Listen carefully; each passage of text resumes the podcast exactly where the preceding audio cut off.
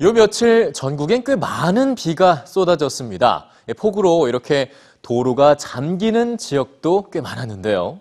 전 세계적으로 해마다 되풀이되는 이 침수 사고, 이를 막기 위해 콘크리트와 아스팔트로 덮인 도로를 이렇게 다시 비포장 도로로 전환시키는 사람들도 있습니다.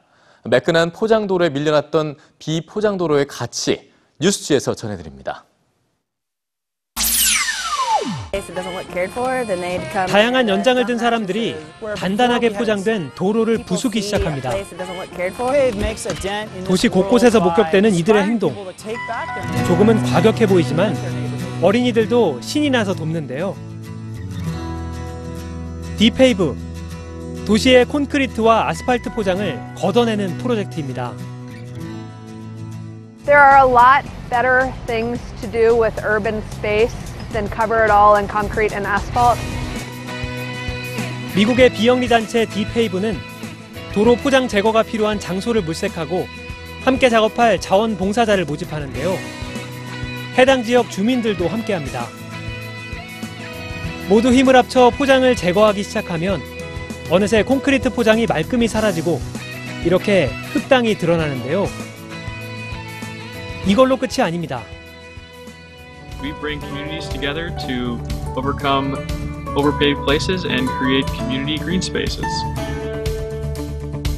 포장이 사라진 자리엔 각종 식물들이 등장하고 도시에 녹색을 제공합니다.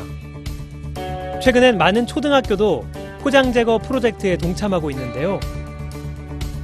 교사와 학생, 학부모와 지역 주민이 함께 학교에 깔린 콘크리트를 걷어내고 그 자리에 창의적이고 감성적인 자연 놀이터를 만듭니다. 비포장도로만이 만들 수 있는 새로운 공간이죠. 그런데 비포장도로의 중요한 기능은 또 있습니다.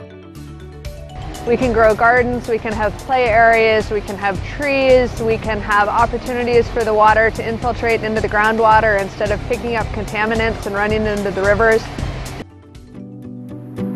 물샐 틈 없이 포장된 도시의 도로는 침수와 범람의 원인이 되기도 합니다. 빗물이 스며들 수 없기 때문인데요. 만약 도로 포장 면적을 줄이고 흙길이 늘어난다면 어떨까요?